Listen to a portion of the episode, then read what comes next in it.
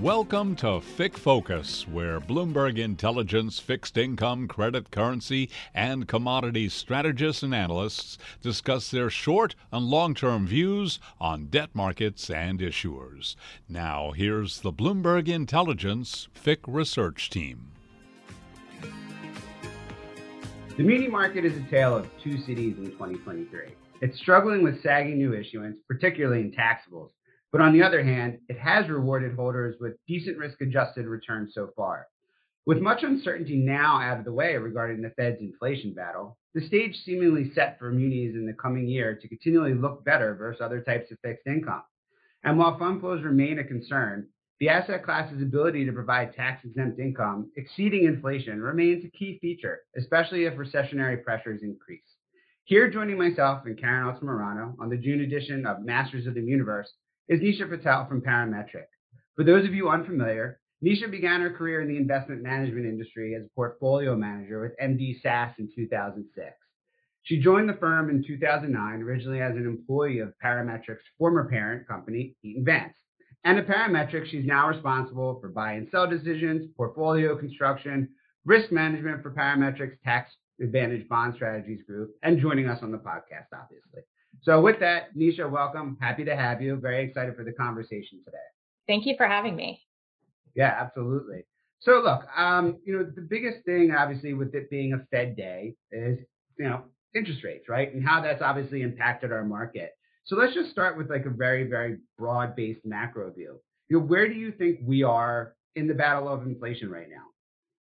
Yeah, so I, I think we're we're definitely uh, close to, let's say, winning in this battle, uh, and at least in bringing inflation down, right? Recent numbers have pointed to the fact that we're seeing some easing there, which I think could rightfully warrant for the Fed to, and I won't say exactly pause because that may necess- you know, that may uh, kind of translate into meaning they've stopped, but at least skip uh, raising uh, rates today uh, and possibly okay. waiting to see where data comes in. But look, it's been a historical tightening period, right? And and I think finally we're seeing the impact of it on inflation, but no doubt it is still high. So the Fed is going to be very much focused on making sure the trend of that inflation is coming down at a fast enough pace, right? That that they want it um, to stand. Because the last thing we'd want to see, and obviously that they want to see, is it kind of hangs in there still too high, yeah. uh, and that they have to go through another cycle of rate hikes. Let's hope not. I mean, it seems like a mixed bag, right? When you look at the CPI data and you sort of, you know, pull the pieces apart, you know, obviously, like, you know, you're seeing some relief in the supermarket, but then you go out to dinner and everything's a million times more expensive than last year. So, you know, it certainly seems like they have a bit of a ways to go in some regards. Exactly. And I think the recent figure uh, on used car sales as well, right? That's kind of jumped up a little bit. It wasn't the pandemic uh, kind of type of jump that we've seen, but you're still yeah. seeing pieces of inflation continuing to stay relatively high. You look at the housing market, right? I mean, it's still relatively strong yeah. given where rates are. So these are all things that again kind of keep this layer of uncertainty in today's market that you know you're going to have I think pundits on both sides being like no no they should stop and they should wait to see what happens they've made a lot of progress but I mm-hmm. think you can still make a very strong argument that look we're not seeing enough so today's, you know, if they don't raise rates today, which I think is highly likely, in my view, it's simply going to be just kind of skipping this meeting. Uh, but that doesn't mean that rate hikes are completely off the table and that they're done. But no doubt, we're close to the end. Well, that's a relief. I mean, uh, hopefully, I can refinance my mortgage again. Yeah. sometime in this century. Yes. But I mean, that brings up the broader question of, you know, sort of like how how we get to the other side of this and, and what sort of, you know, landing, soft or hard, we actually end up with. I mean, Karen, we were talking about this earlier, you know. Yeah, uh, uh, I guess the follow-up question to sticking with the topic of inflation is what sort of landing do you think we will have and what concerns should many investors have if the economy enters a recession? Yeah, so I, I think we, we still have a chance for a soft landing, right? And I say that because if you take a look at the labor market and obviously employment numbers and look, at the May employment figure kind of was just absolutely resilient uh, which kind of repriced the entire market, right, and kind of the expectation of what the Fed was going to do. Basically, no more rate cuts expected in the market for this year, which has been a huge transition. Um, so I think with the employment market as strong as it is, I still think that there's room for soft landing, right? If if enough work has been done and they don't have to go through another kind of phase of rate hikes, then and we're seeing the trajectory of inflation come down, I think a soft landing is is quite possible. Now, if we're you know we're still entering a former recession, to your point, from the municipal bond side, I think two things. You look at it from a credit fundamental standpoint, and then you look at it from an allocation and opportunity standpoint. So, from a credit fundamental standpoint, and as you're well aware, uh, no doubt, I mean, a recession means you know lower taxes, possibly, right? Income yeah. taxes, sales taxes, uh, and we've seen this over and over again. Uh, tighter budgets, uh, expenses having to be cut uh, to counteract those revenues, but we also know that there's been just an unprecedented amount of fiscal stimulus that's gone out to these municipalities. So, you know, when you take a look at reserve levels, and it's exactly what's meant for, right, during during the recessions to be used. Generally speaking, reserve levels about three times higher uh, going into, let's say, this next recession than where where states were in 2008, and two times higher than going to the pandemic. So again, I think for municipal credit, it'll be a soft landing there too. No doubt there's going to be pockets that will feel a little bit more pain, but I think generally speaking, you can call it a soft landing. Well, talk to us about those pain pockets, as you just mentioned. You know, wh- where do you see the biggest areas of concern for for your portfolios and from your perspective uh, in the muni market? Like, I know what Karen and I think about the market, but you know, we're not out there, you know, buying bonds and you know managing portfolios, so it's a little different. Yes. So I'll put into context that in, you know, we primarily manage uh, subly managed accounts and we're in the investment grade space. So kind of just the context, I'm giving that context yeah. as I speak to some of these credits. Uh, I would say, you know, our credit analyst team has been looking at the sectors of healthcare uh, um, and higher education. I, I don't want to say with a little bit more scrutiny, right? But those are two pockets uh, of the municipal bond market that we've been looking at a lot closer, let's just say.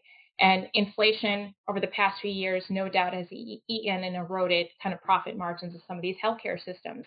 And so that's something that we're taking into account. And, you know, the, the feasibility of some of these healthcare systems to, can, to still exist um, when you have major competitors that are providing cheaper services, bigger services. Yeah. Uh, and we've seen the gobbling up of this right over the past decade, you know, kind of big ones coming in, taking over the smaller ones.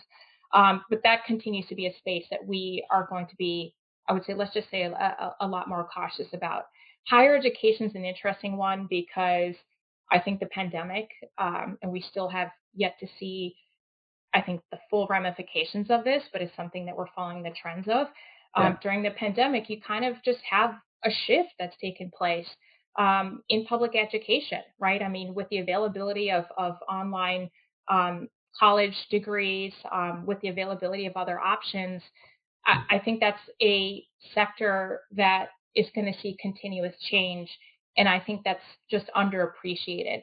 So, look, again, hard for me to translate exactly now, but that's a sector that we want to follow closely just in terms of the trends um, that we're seeing, right, in smaller private colleges, um, even public ed colleges, public education colleges.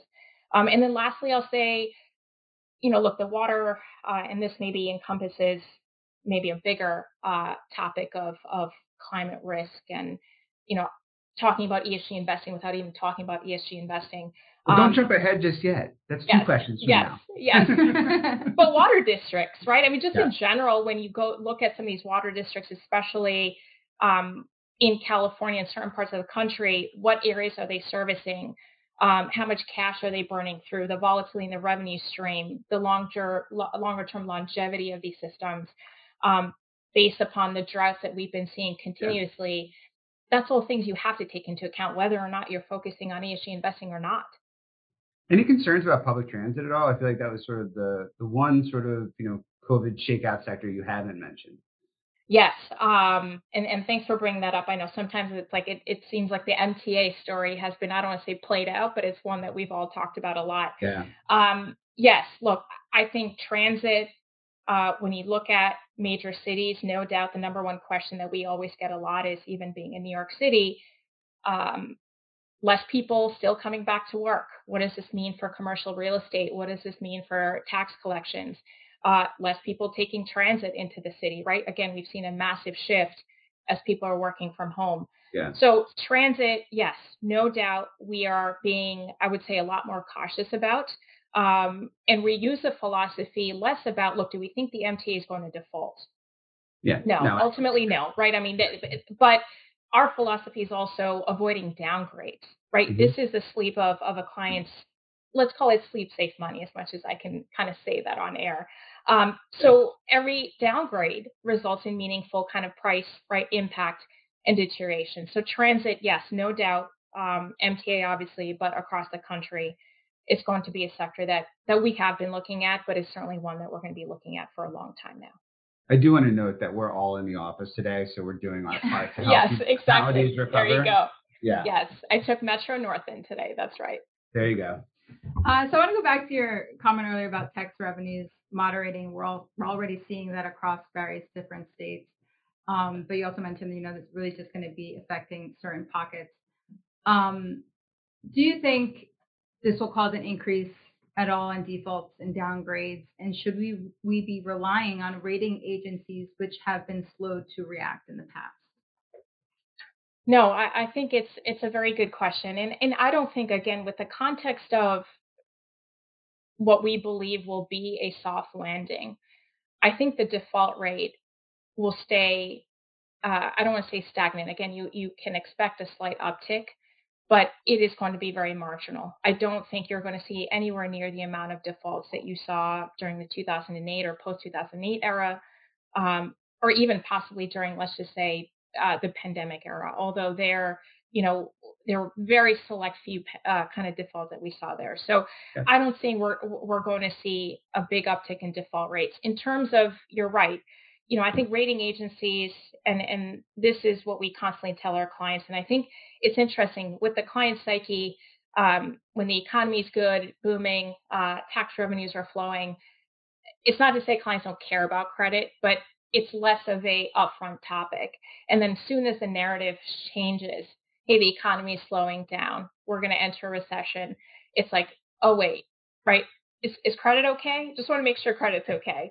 Um, but our story's been look, rating agencies, yes, have typically been behind, right? And they've been significantly behind when it comes to you don't say. Things like unfunded pension liabilities. Exactly. Yeah. Hmm. So, right. And who knows? The upgrades are probably hmm. also a little bit delayed. You know what I mean? It's like, all right, we're already way past this cycle. And now you're finally, you know, upgrading. And, and look, upgrades have outpaced downgrades. I think it was three to one in 2022, um, which is great. But I now I think the reverse as we see a slowdown, they're just going to be slower to then actually make that change to the downgrade. So um, this is where credit due diligence, having an in-house team do that work, I think is going to be very important. And again, to your point and what I made earlier, it's not necessarily about avoiding defaults. That's obviously our job and our responsibility as a manager, but it's also avoiding that downgrade, uh, which can have a negative price impact. And or spread widening. Exactly. Yes. Um, you know, to your point about the upgrades, I feel like the rating agencies they came out like like a hot barrel Gatling gun over the last two years. I mean, I, it was like the the headiest pace that I've ever seen upgrades come in, and yes. most of it was on the premise that they had all the stimulus money. Yes. And so I'm just sort of scratching my head because like, well, that's over and done with. And now you have a lot of warnings coming out about budget deficits. Yes. But you don't see a lot of commentary coming out from them on any of it. What's especially sort of puzzling to me is you have all this negative news coming out of San Francisco, you know, just sort of regarding like how the city is faring regards to commercial real estate. You have hotels and malls just basically like yeah. running for the hills, and there's zero commentary. So I guess my question for you is, do you actually think San Francisco is still a AAA credit in any way, shape, or form? And you know, do you think that's sort of the canary in the coal mine as far as troubles other major cities might have going forward? Yes. So uh, internally and just our viewpoint is that we don't view San Francisco to be as highly rated as rating agencies, right? This is a perfect example of, to your point, and look, I, I'm also going to bring in, and no knock against Illinois and New Jersey, yeah. but these are two major states that were the lowest rated states that have seen significant upgrades, right? Upgrade after upgrade, A rated mm-hmm. now states. Yeah. Have they solved the bigger issue of the unfunded pension liabilities and the gap in their funding I just ratio. My notes. Yes, yes, exactly. Yes, they have all these funds, they have all these liquidities, you know, and these states are finally paying in what they're supposed to to keep the ratio the same. But they're they're not necessarily making it significantly better. And look, I, I think maybe from a rating agency standpoint, they have a certain viewpoint for the next, let's say, 12 months, maybe 18 months. Obviously, there's a shorter term outlook, longer term outlook. Uh, and no doubt, when you look at New Jersey, Illinois, San Francisco, you can make very positive points. But we're in the mindset, and I think exactly with what you're insinuating with San Francisco, we take a longer term view. Have they solved these structural issues? They have not. Right now, again, I'm not saying that they're going to default, but there's still a lot of rating volatility that mm. I think is going to come about as a result of that. And, and same with San Francisco. So it's hard. It's hard to, you know, take qualitative data sometimes and, and you take a look at San Francisco and even New York City my uh, migration numbers, right? People living, leaving the city, yeah. and we know they're all going to Texas and Florida and the no tax states and living in the sunny life of those states. Um, but what what does that mean at the end of the day? And maybe we don't have enough data, um, but we do take a longer term view when it comes to any of these issuers to say how can the how can we take that qualitative aspect of it um, and, and, try to let's say appropriately notch these issuers accordingly, lower or higher, typically lower, um, but take that data into account. So I guess going back to your main question, San Francisco, in our view, is is is not a AAA rated credit. Now, that's not to say it's not a credit we wouldn't buy, but we would certainly not be paying a AAA type of price for it. We'd want to see more spread because we do think that there's more credit risk there. I like that answer. That's a very honest answer. I wish the rating agencies would get on board with that sort of methodology. Yes. yeah. Um, Munis entered 2023 better positioned, but this year hasn't been an easy one. We've had to navigate volatility in U.S. Treasury rates, banking concerns, contentious debt ceiling negotiations. Yeah. May is typically a strong month for munis, but closed out the month with negative returns. Um, but we do know that munis is still up for this year, I think somewhere around 1.7%. Now that we've entered the summer reinvestment period, um, we'd love to know what your short term outlook is for, for munis. Yeah, so I, I think we've been uh, taking this sell off in May and really pounding the table in terms of an opportunity when we speak to our clients, right? So I think for a while there, clients thought they maybe missed the boat, yields have come down. Hey, mm-hmm. did I miss out on on this? Um, and I would say two things, right? In May, you've had the SVB list that's put a lot of pressure in the market. So we've had yield concessions and, and we've seen yields go up 30 to 50 basis points. So to your point, a negative return. Um, and then I think there's been also just a stronger narrative to increasing fixed income allocation in general, right? That the Fed is close to being done, that clients are looking to actively balance out their portfolios, take off some of the risk, uh, and lock in higher yields, especially if you're in that higher tax bracket.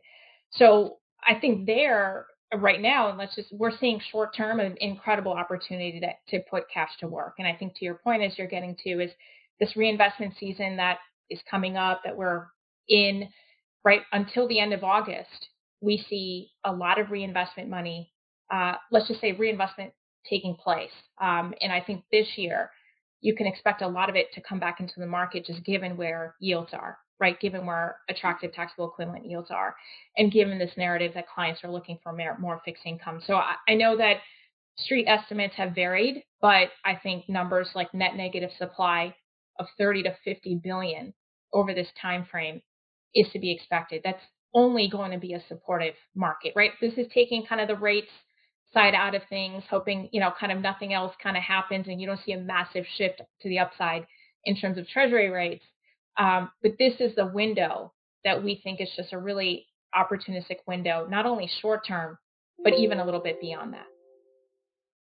You know, obviously, like a lot of investors focus on the short end of the curve uh, just because they're scared of duration. Um, and you can't blame them, right? A lot of people yeah. got their faces ripped off in the last year because they took on too much duration. But be that as it may, you know, where are you seeing opportunities right now on the curve?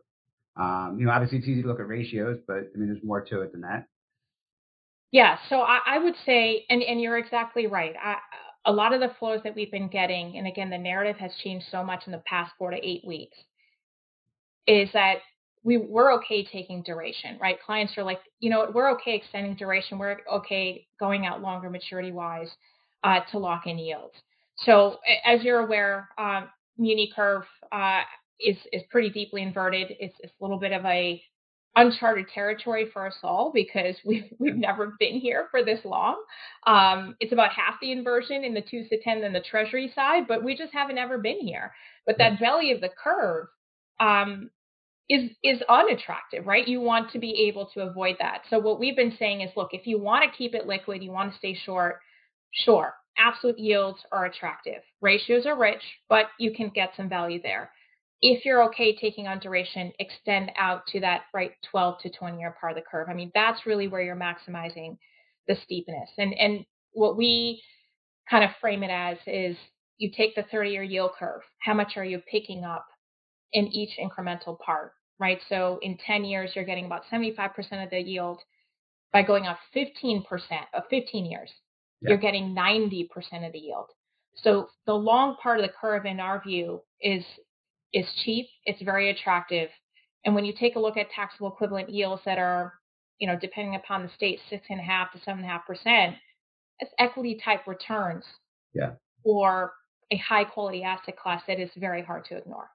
Yeah, I mean, look, I mean, we put out a report. I want to say like two or three weeks ago that looked at you know long end munis on a tax adjusted basis compared to corporates, and you're picking up like 170 basis points, which is pretty significant.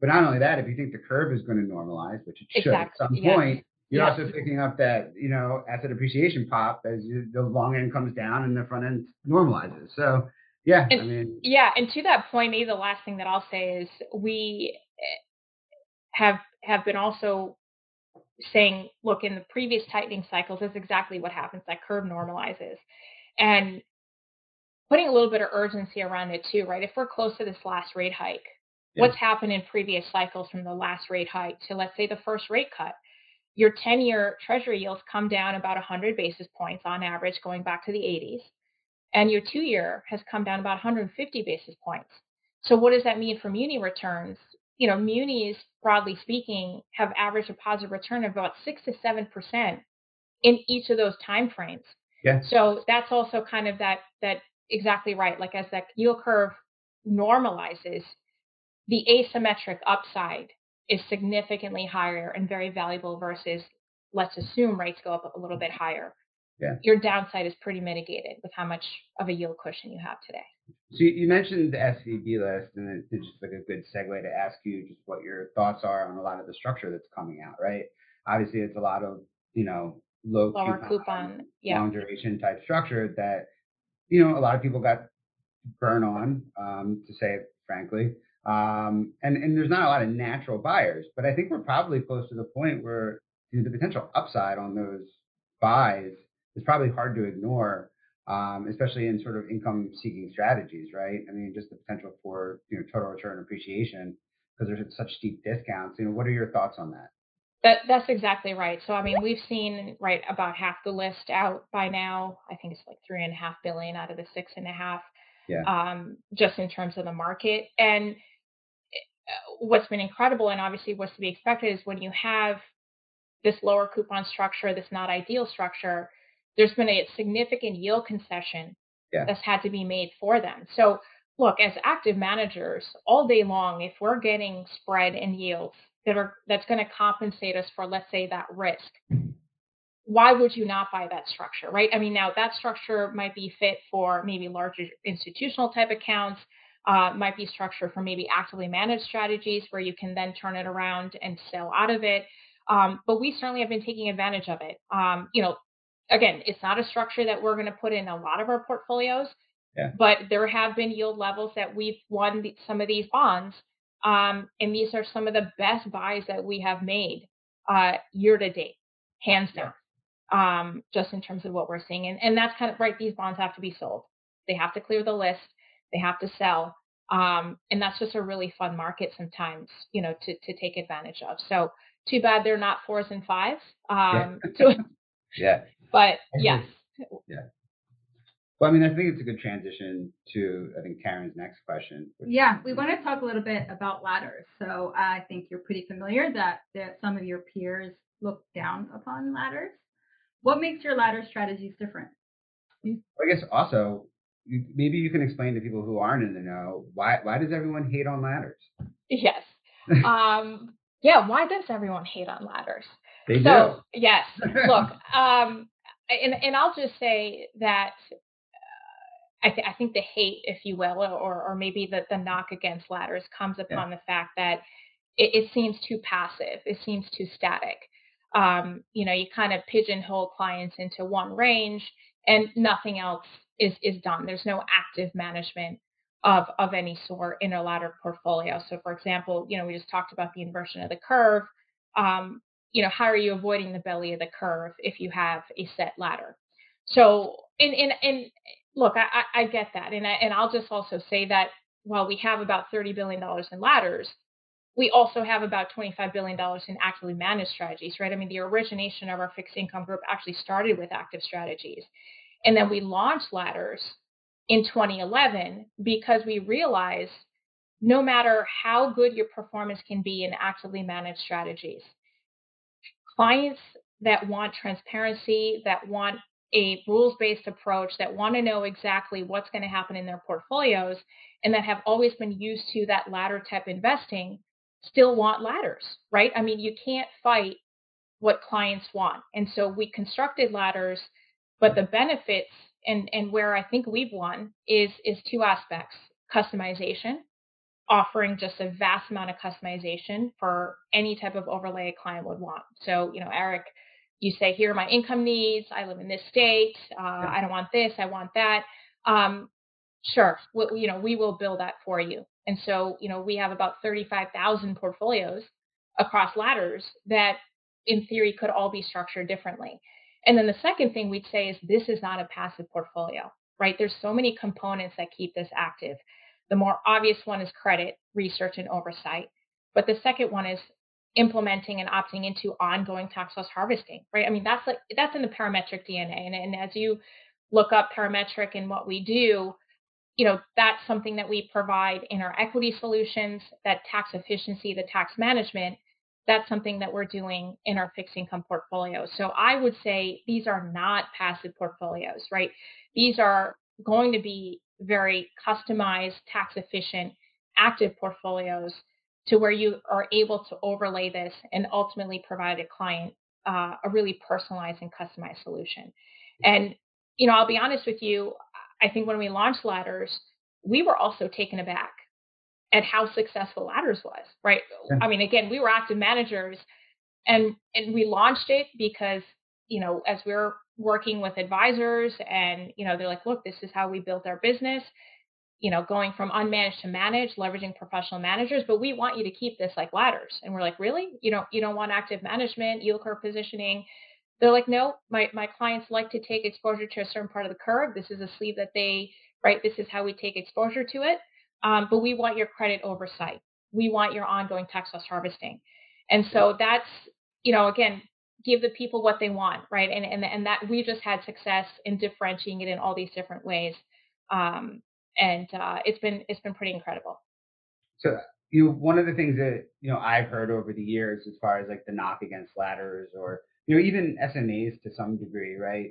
Um, more broadly, is that they're sort of captive buyers. Doesn't matter where ratios are. If they get in money, they have to build like a zero to five or zero to ten strategy. They're they're buying no matter what. And to some extent, we've seen that as far as you know, let's say the first three years of the curve, just how rich munis got because of that. I mean, how are you guys navigating around that from a relative value standpoint, or are there is there any sort of like you know additional oversight from tax management standpoint that is helping portfolios you know flip in relative value opportunities? Yeah, so I would say maybe a few things here. Um, w- when it comes to exposures to certain parts of the curve, and, and this is kind of, you know, I think scaling the client servicing aspect, working with our partners. If a client has an exposure to a certain part of the curve, we try to have a very proactive conversation to say, look, in across ladders, because of the customization, you could move from one part uh, one part of the curve to the other. So yeah. while you might have maturities taking place, and now the traditional ladder is telling us to reinvest in the 10 year part of the curve, we can shift this and now create 20 year bucket, right? So it's not equally weighted. We don't have to force it, but let's do it over time. So okay. again, that's that's a customization that we allow to say, look, let's now reinvest your proceeds into the 20 year part of the curve and slowly start building that out. That's been huge, right? For clients to then be able to toggle and, and using our guidance on how best to then reinvest in that ladder going forward. Um, the second thing I'll say is I think when you talk about buying, when you talk about implementation, and, and I would say again, the one knock sometimes on SMAs um, can be that you are, you know, you're you're having to you, you can take too long to invest, right? I know you're mentioning you you could be price. You're implying like, look, you're just having to go out into the market and buy what you can or buy whatever you can at that time. Um, but in the SMA world, we can actually use patience. We can use time to invest as we see fit, right? It's not like ETF exposure that you have to buy bonds right away. I mean, typically, you know, as we've, and we'll talk to this, I'm sure, about technology, leveraging that, gaining speed of investment. But you could, in theory, take 30 days to invest a portfolio, and, and that's could be the right way to do it. So as managers, we pull those levers um, in these separately managed portfolios, which I would argue can be a lot more beneficial in certain environments than non-SMA vehicles. Well, what kind of levers are you pulling specifically, if you, you can share? Yeah, so I mean, look, it could be speeding up or slowing down the buying, right, based upon the market, right? right. So, uh, so if you see an incredible amount of opportunity, and you're saying, look, this is again, we're seeing these bid lists, we're seeing a lot of new issue deals. Maybe it's an eight to ten billion dollar new issue deal week. Let's let's get into the market and, and buy a lot, let's say this week. But on the flip side, if ratios are rich, you know, we're feeling like, look, it's a Fed week, we have low issuance, we're maybe not seeing a lot of opportunity. There's nothing forcing us to having to buy these bonds at these richer values or richer ratios, right? We can pull those levers to say, let's take a little bit more opportunity to do that. The other thing I'll also say is sometimes the knock can be um, SMA portfolios. You know, again, we're accessing new issue deals. Um, are you going out and buying just these small pieces for individual clients? But as you know, scaling the SMA business requires a lot of technology um, and requires the ability to aggregate the needs. So, you know, you may need 50 bonds, someone else may need 25. Aggregating that across the board is such a huge way to for clients, smaller clients, to take advantage of that pricing power, um, and for us to be able to leverage that um, on their behalf. All right, so I have two questions. One is just related to what we are just talking about, and it's more specifically because I was hoping you would sort of lead us there. In the front of the curve specifically, where relative value for munis has, has been like really tough. Are you guys able to sort of implement any other sort of strategies to, you know, sort of help clients get invested or, you know, actually be better on a tax advantage basis? You know, buying corporates, buying treasuries, anything like that. Yes, we can. So we have uh, two, two, let's say, strategies that can do that. So in our actively managed strategies, we have the ability to cross over into treasuries. And, and this has been actually the original strategy that our team back from the M.D. Sass days in the early 90s had. This was the only strategy we had. High hmm. quality strategy. We can cross over into treasuries if ratios ever get rich. And in fact, in those strategies, we still have about a 15% allocation to treasuries given given the re- richness in in that yeah. part of the curve. Um, and and that's been phenomenal. That's something that again for those clients that are looking for that active management that are focused on total return, uh, that's a strategy that they love because then the end client or the advisor isn't having to say, munis are rich.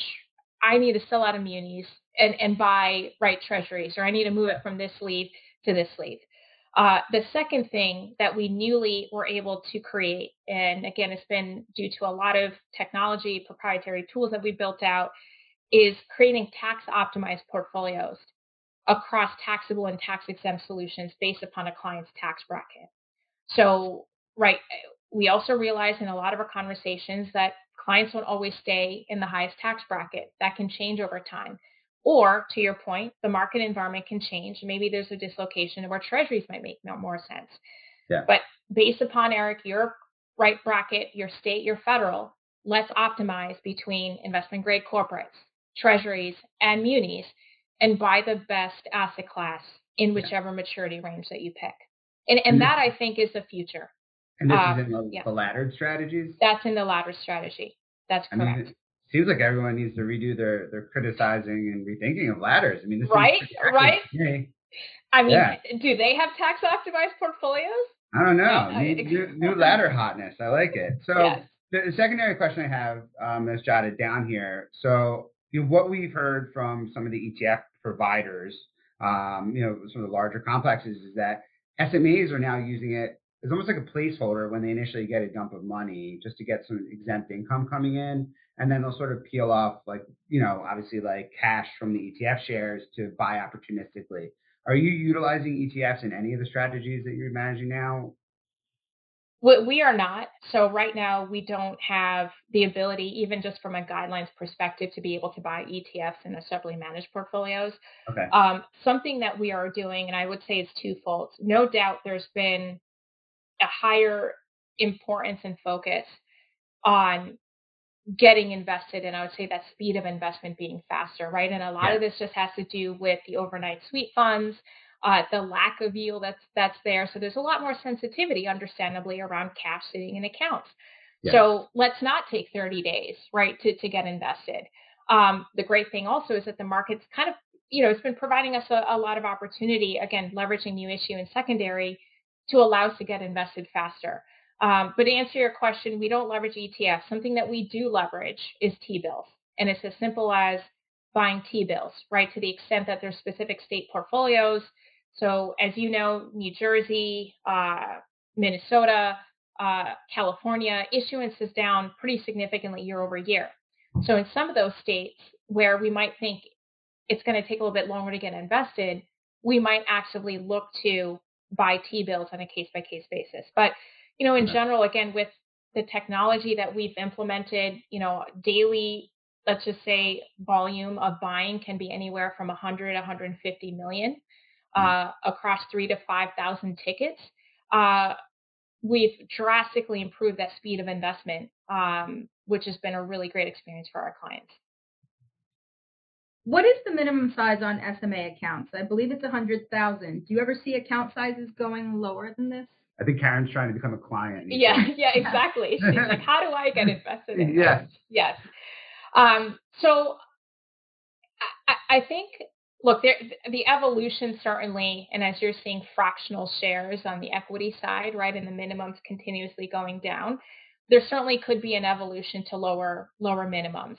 Um, I would say the industry uh, norm for minimums is probably in the 150 to 250,000 um, across our strategies, actively managed or laddered. Uh, the lowest we typically go down to is yes, 100,000.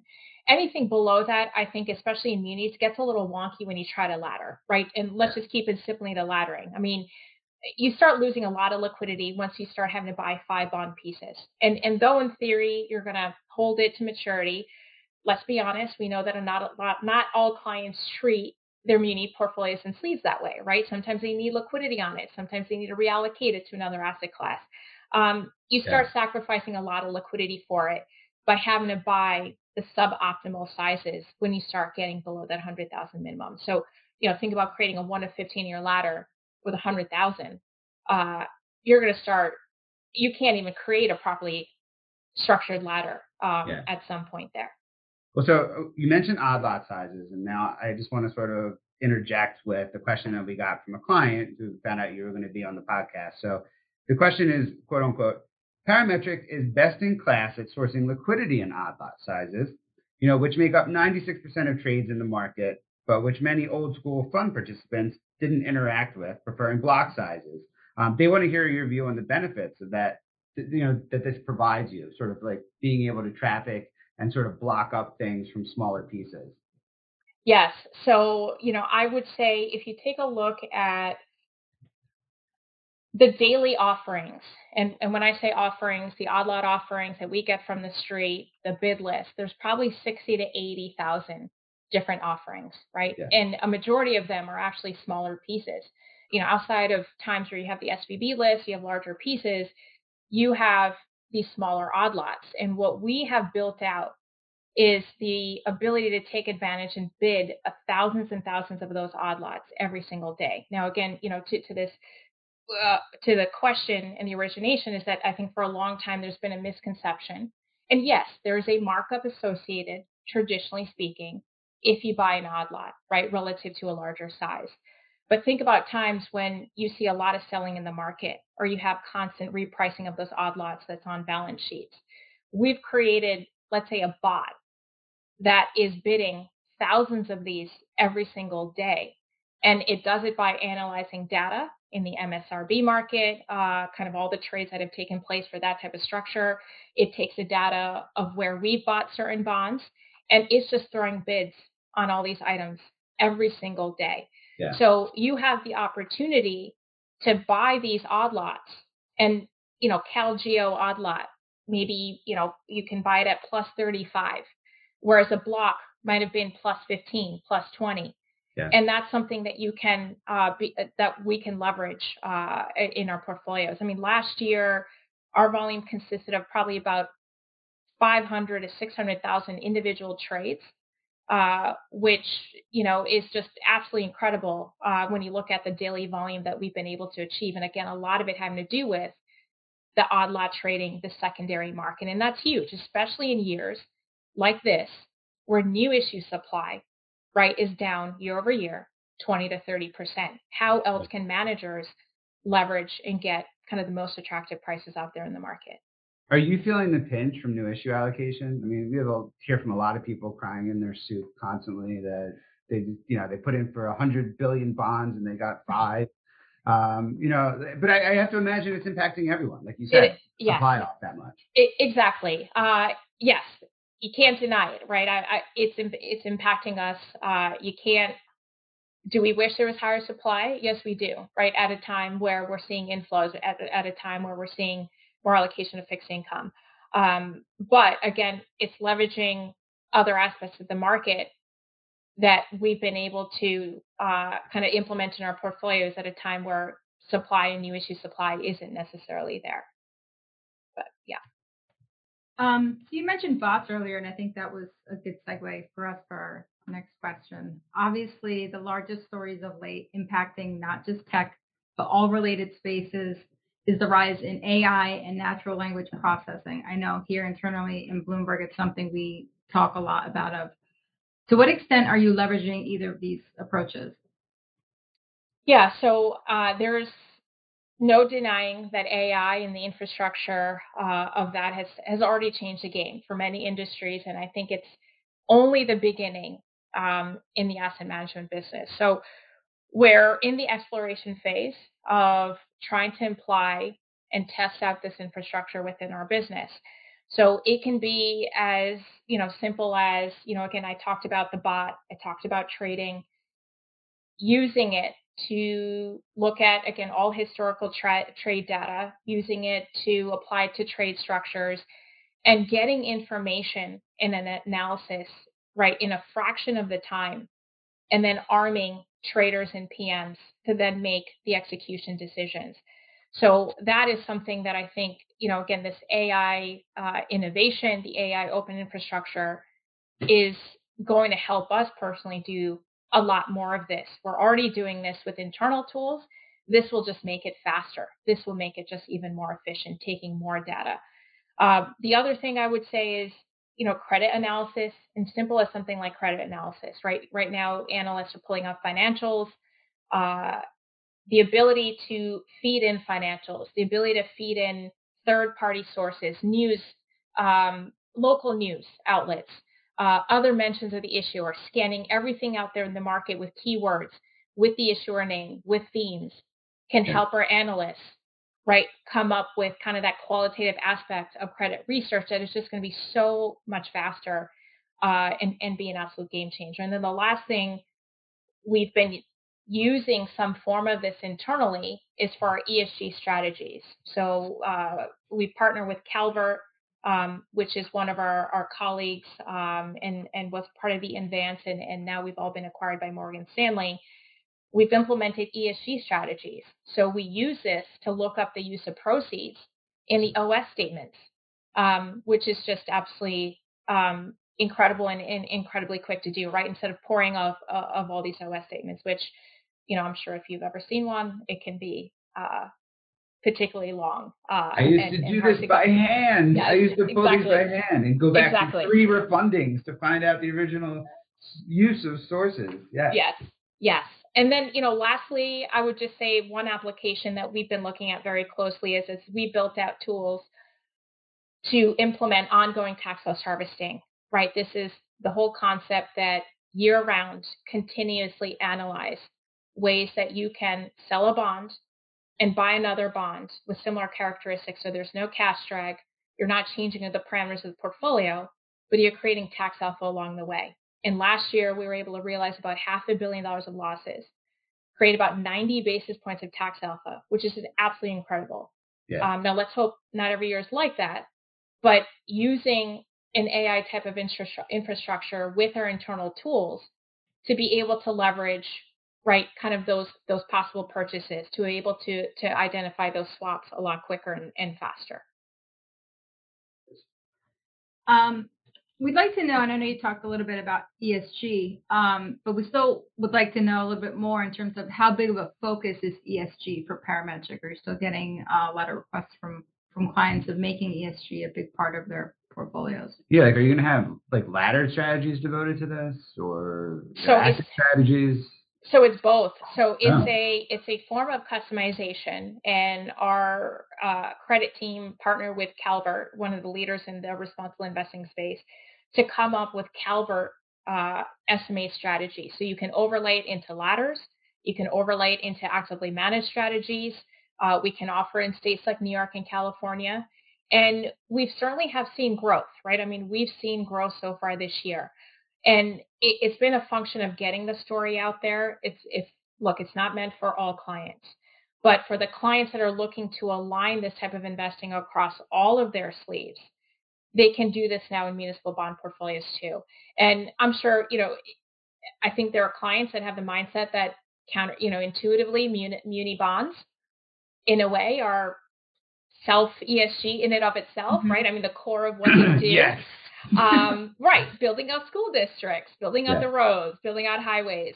But now we can overlay this by specifically targeting right a percentage of the portfolio that is going to provide and exceed kind of that environmental benefit or from a social impact perspective and then you can not buy certain sectors that might have a negative impact yeah. So to answer your question, it's definitely a sector that we've been seeing a lot of growth on. It's been a big focus item for us.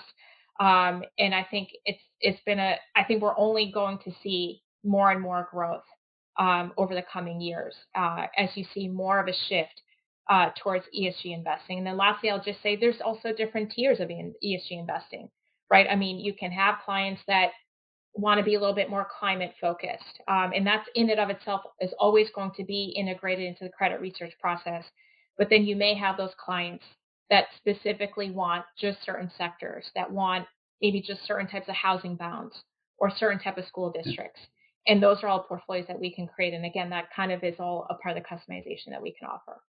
Do you think this is just like a race to richness, though? Like, if you think this is a growth area, and you know, most of the new uh, you know products that we've seen come out have been focused on call it ESG or sustainability type uh, approaches everybody's fighting for the same pot that's getting smaller of issuance. Yeah. And and we're actually seeing on the secondary that you know these sort of the greenium that's being paid is is definitely there. That you know those bonds are richer than just I guess like non-green bonds. So it's like how do you combat that? Yeah, and and that's been a recent phenomenon, I would say, and I think a lot of it just has been a result of the lower issuance because up until you know this year, I would say there was very little or marginal difference in yield if you had a state or an issuer come out with a green, let's say green bond deal versus a non-green deal. Um, so I, I, do think that a lot of it has to just do with the supply dyna- dynamics of it.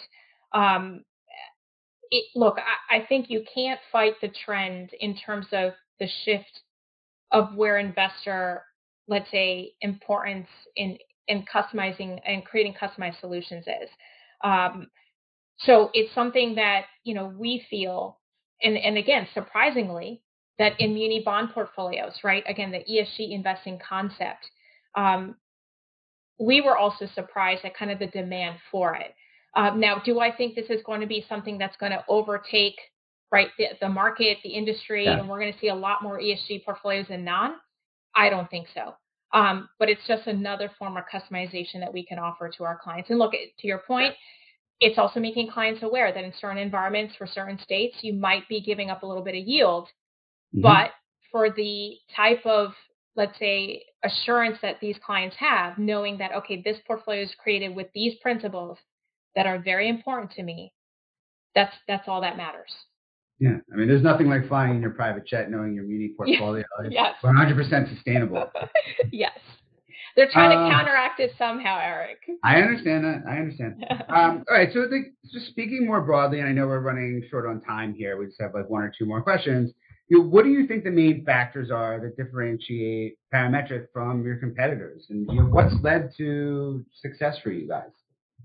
Yeah, I, I would say it's been two of the biggest things, and I know I keep, you know, kind of saying technology, but it's more around the technology that's allowed us to create the customized solutions, right? So the ability to say there's no one solution that's going to fit all, right? The investing aspect of it, and, and we found, especially the Muni sleeve, right? It becomes a very personal conversation because this is their sleep safe money. And again, munis, investment grade corporates, um, but with that view, every client is going to be different.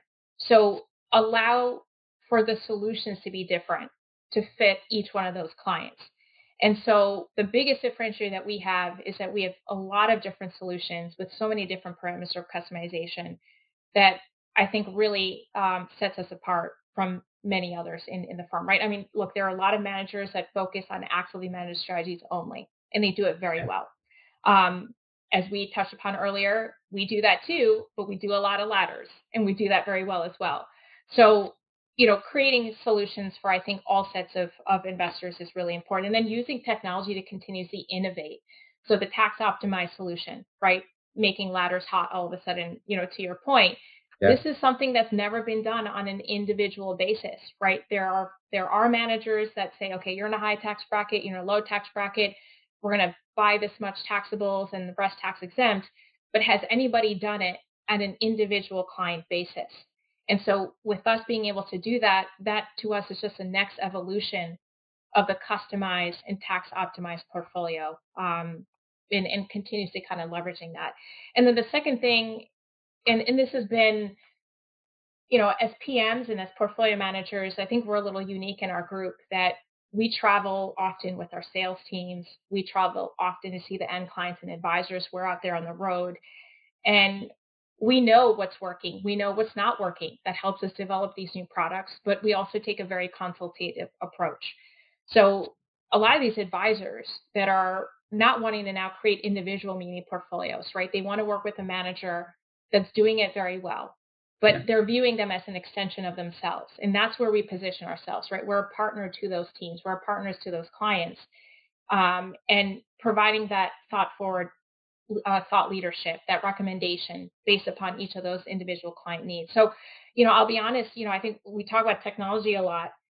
A big aspect of our business is, is servicing and and you know how do you how do you create more humans you can't create that with no matter how much how many how much ai and technology you use but it's figuring out ways to at least leverage it um, to allow us to provide the same type of consultative approach and then doing that at scale um, as, as we continue to grow.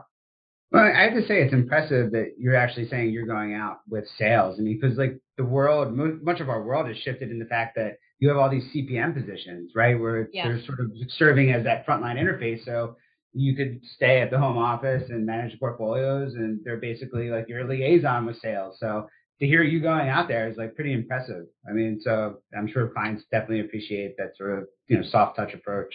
Exactly. So this is something again. It started from our M.D. Sass days to where we were wearing a lot of those different hats when we didn't have a sales team.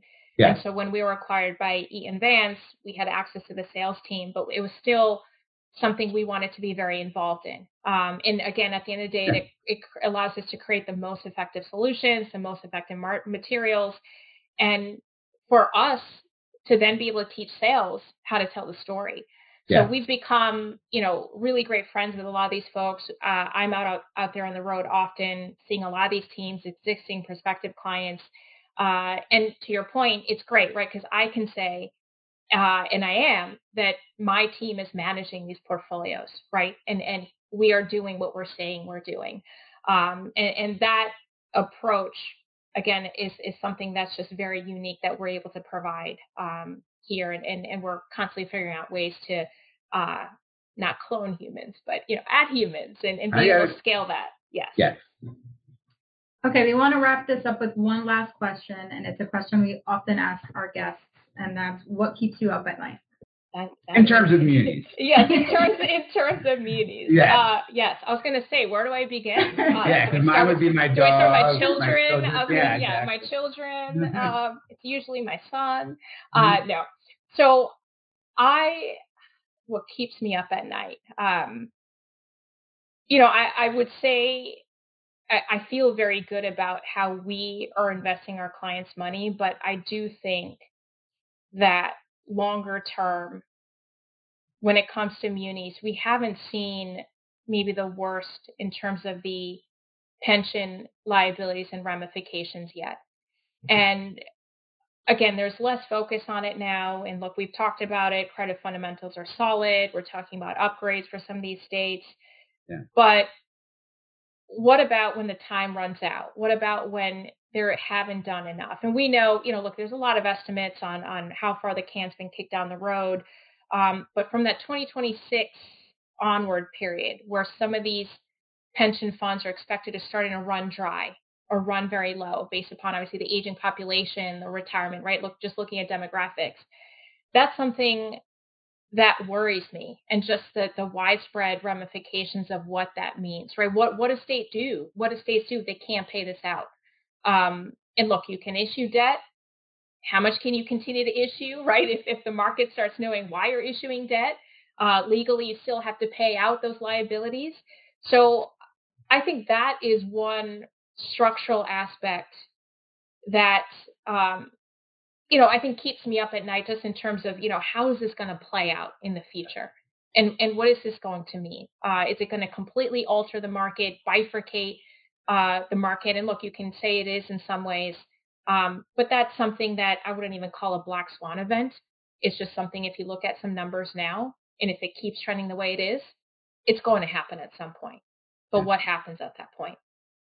Yeah, I mean, munis seem pretty infallible at this point in the credit cycle. I mean, there was a story out of Vegas about you know people seeing aliens, and it was like, with munis luck, they'll need tax exempt income.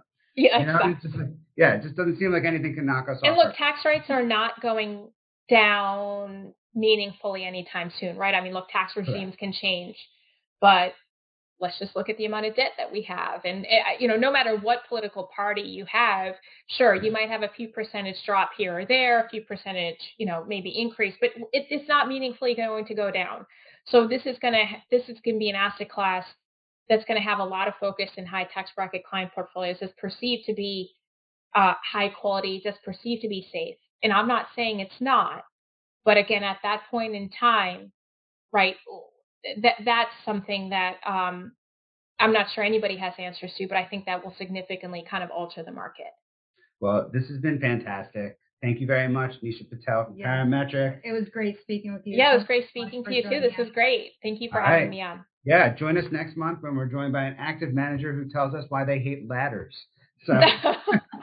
oh, come on. Don't do that to me. Yeah, no, I would not. All right. Thank you so much for All right. joining us. Take care. All right. Bye-bye. Bye.